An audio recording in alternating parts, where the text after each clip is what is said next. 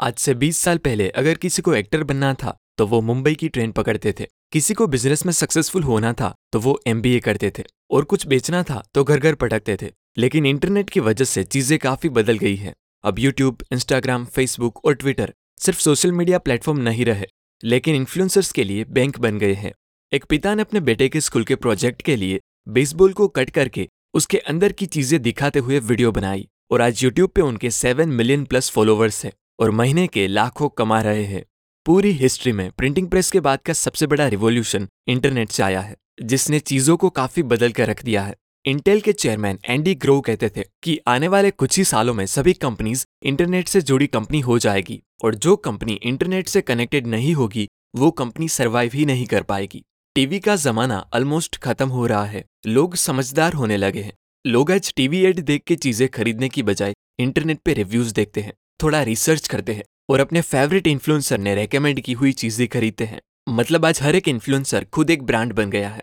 इसलिए आज मैं एरिक जॉर्गनसन की book the Almanack of Naval Ravikant से कुछ ऐसी बातें शेयर करने वाला हूँ, जिससे आप समझ पाओगे कि रियल वेल्थ क्या होती है। कैसे आने वाले टाइम में चीज़ें बेचने का पावर बड़ी बड़ी कंपनीज़ से शिफ्ट होकर इन्फ्लुएंसर के पास आ जाएगा। कैसे आप अकेले ही यूट्यूब इंस्टाग्राम जैसे सोशल मीडिया प्लेटफॉर्म की हेल्प से एक ऐसा बिज़नेस बिल्ड कर सकते हो जो हर महीने आपको लाखों रुपए कमा कर दे। अभी कुछ ही दिनों पहले मैंने एक फ़ोटो देखा था, जिसमें लिखा था कि बिजनेसमैन वो होता है, जो एक डॉलर में केले खरीदता है और दो डॉलर में उसे बेच देता है मतलब प्रॉफिट वन डॉलर। ऑन्टरप्रेन्योर वो होता है, जो एक डॉलर में केले खरीदता है, उस पर थोड़ा इनोवेशन करके मतलब केले का जूस बना के दस डॉलर में बेचता है। लेकिन एक इन्फ्लुएंसर वो होता है, जो एक डॉलर में केले खरीदता है, उस पर रिसर्च करके, केले की न्यूट्रिशन वैल्यू बताता है। केले खाने के फ़ायदे समझाता है। केले की रेसिपीज़ के वीडियोस बनाता है।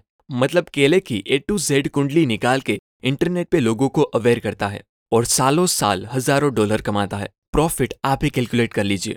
लेकिन ये सब तभी हो पाता है जब आपका पर्पज और नियत साफ़ हो। पेटागोनिया एक ऐसी क्लोथिंग कंपनी है जो बड़ी होने की बजाय बेहतर होने में बिलीव करती है। समझाता हूँ कैसे? क्लोथिंग कंपनी होने के नाते उनको अपनी प्रोडक्ट बनाने में कुछ ऐसे केमिकल्स और मटेरियल्स का यूज़ करना पड़ता है, जिससे एनवायरमेंट डैमेज होता है।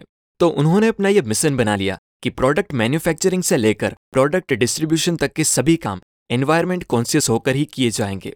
2011 में पेटागोनिया ने लोगों के एक्सेसिव कंज्यूमरिज्म को कम करने के लिए एक कैंपेन चलाया था। डोंट बाय दिस जैकेट नाम का।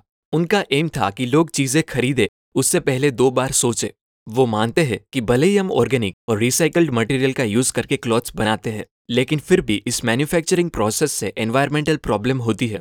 और अगर आप इस कपड़ों को कुछ सालों तक नहीं पहनने वाले या आप कपड़े डोनेट नहीं करते तो प्लीज़ हमारी प्रोडक्ट मत खरीदिए। क्योंकि हमारी प्रोडक्ट कुछ इस तरह से डिज़ाइन की गई है कि वो लाइफ टाइम चले। इस एथिक और ट्रांसपेरेंसी से कस्टमर्स के बीच उनकी ब्रांड लॉयल्टी इतनी बड़ी कि लोग उनके 900 डॉलर के जैकेट्स यानी कि पैंसठ हज़ार का सिर्फ़ एक जैकेट भी सांस से खरीदने लगे। 82 ईयर ओल्ड पेटागोनिया के फाउंडर युवान चोइनार्ड कहते हैं कि ये कैंपेन कोई स्ट्रैटेजी नहीं, पर हमारा पर्पस है। और जब से हमने कंपनी के प्रॉफिट और ग्रोथ को साइड पे रख के अपने पर्पस पे फोकस किया है, तब से कस्टमर्स और पैसे की कोई कमी नहीं है। दोस्तों, दुनिया में कुछ गिनी चुनी ही कंपनीज़ है, जो बड़ी होने की बजाय बेहतर होने में बिलीव करती है। और इस आइडियोलॉजी से मैं बहुत इंस्पायर्ड हूँ कि हाँ इंटरनेट से आप लाखों कमा सकते हो, लेकिन उससे पहले आपको लोगों का ट्रस्ट जीतना पड़ता है।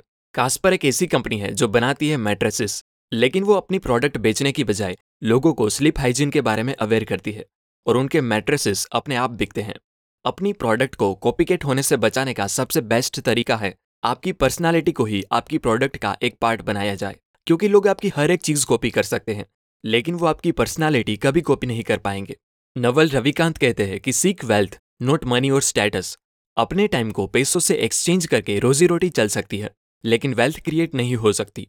वेल्थ बिल्ड करने के लिए आपको इक्विटी यानी कि किसी भी बिज़नेस में हिस्सेदारी या कोई ऐसा एसेट बिल्ड करना होगा जो सोते वक्त भी आपको पैसे कमा कर दे।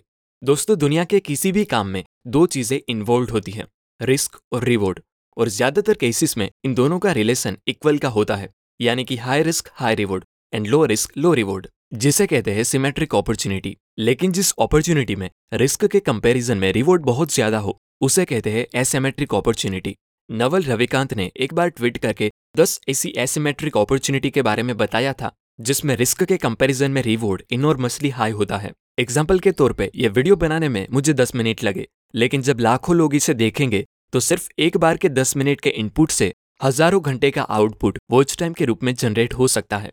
और यही है इंटरनेट बिज़नेस का सबसे बड़ा फ़ायदा, कि आप अपनी इनकम को रेप्लीकेट कर सकते हो। अगर हम एक थिएटर आर्टिस्ट की बात करें तो उसे पैसे कमाने के लिए हर बार परफॉर्मेंस देना पड़ता है।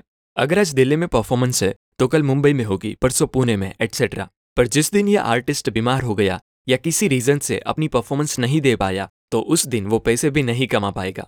लेकिन इंटरनेट से ऐसा रेवोल्यूशन आया है कि अगर आप में काबिलियत है तो आपको अपना करियर बनाने के लिए अब किसी के तलवे चाटने की ज़रूरत नहीं है। जिस आर्टिस्ट को टीवी शोज़ रिजेक्ट कर देते हैं, वो इंटरनेट के लेवरेज से अपनी खुद की एक ब्रांड बनाते हैं और पैसा और रिस्पेक्ट दोनों कमाते हैं। अमीर माँ बाप अपने बच्चों को यही सिखाते हैं कि उन्हें ऐसी चीज़ों पर फोकस करना चाहिए जिसे वो रेप्लीकेट कर सके। जैसे इंटेलेक्चुअल प्रॉपर्टी की रॉयल्टी जैसे जेके रोलिंग ने हैरी पॉटर सिर्फ़ एक बार लिखी, लेकिन आज भी जब कोई हैरी पॉटर की बुक टॉयज या गेम्स खरीदता है या इवन कोई हैरी पॉटर का थीम पार्क विज़िट करता है, तब भी उसकी रॉयल्टी मतलब उसमें से थोड़े से पैसे जेके रोलिंग की जेब में जाते हैं। इन शॉर्ट उन्होंने काम एक बार ही किया, लेकिन उसे टॉयज गेम्स थीम पार्क और मूवीज़ में रेप्लीकेट करके अपने लिए पैसे की पाइपलाइन बना ली। अगर मुझे कोई पूछता है कि मैं क्या काम करता हूँ तो मेरा जवाब होता है, मैं एक छोटा सा किसान हूँ डिजिटल किसान। मैं कंटेंट के बीज बोता हूँ, जिनकी फ़सलें सालों साल रेवेन्यू जनरेट करती रहती है। कंपनी ऑफ़ वन होने का सबसे बड़ा फ़ायदा है फ्रीडम आप जब चाहें, जो चाहें कर सकते हो। इंटरनेट बिज़नेस में आपकी कंपटीशन वर्ल्ड वाइड होती है ना कि आपके गली मोहल्ले वालों से। इसलिए आपको किसी स्पेसिफिक नीस को टारगेट करके उसमें अपनी ब्रांड बनानी पड़ेगी। थिंक मीडिया के फाउंडर कहते हैं कि if you try to reach everybody you will end up reaching nobody लोग इंटरनेट पे डांस सिखाते हैं कुकिंग सिखाते हैं इवन रिपेयरिंग और टेलरिंग सिखा के भी लाखों कमाते हैं। बस आपको किसी एक फ़ील्ड में स्पेसिफिक रहना होगा। क्या आपको मिट्टी पसंद है? वेल well, मुझे नहीं पता लेकिन ज़्यादातर लोगों को मिट्टी पसंद नहीं होती। लेकिन जैसन को बचपन से ही मिट्टी बहुत पसंद थी, इसलिए वो मिट्टी के बारे में पढ़ता रहता, उस फ़ील्ड में रिसर्च करता रहता, कि कौन इसे खरीदता है, कौन इसे बेचता है सोल की कौन सी क्वालिटी अच्छी होती है एटसेट्रा उस पर वीडियोस बना के वो लोगों को होम गार्डनिंग सोल के बारे में अवेयर करता और देखते ही देखते उसने खुद की एक ऐसी ब्रांड बना ली कि बड़ी बड़ी फर्टिलाइज़र और होम गार्डनिंग कंपनी उसे अप्रोच करने लगी और ब्रांड प्रमोशन और एफिलिएट मार्केटिंग के ज़रिए जैसन ने अपना मनपसंद काम अकेले करते हुए भी एक मिलियन डॉलर कंपनी बना ली। देखो, बहुत से लोगों को लगता है कि वो अमीर तभी बनेंगे, अगर वो बहुत पढ़ाई करेंगे, या बहुत बड़ी जॉब, या बहुत बड़ा काम करेंगे। लेकिन फैक्ट तो ये है कि अगर आप जो काम कर रहे हो, उसमें आपका जेन्यूनली इंटरेस्ट है और इंडस्ट्री में उसकी डिमांड भी है तो आप जेसन की तरह मिट्टी को भी सोना बना सकते हो और मिलियनर बन सकते हो।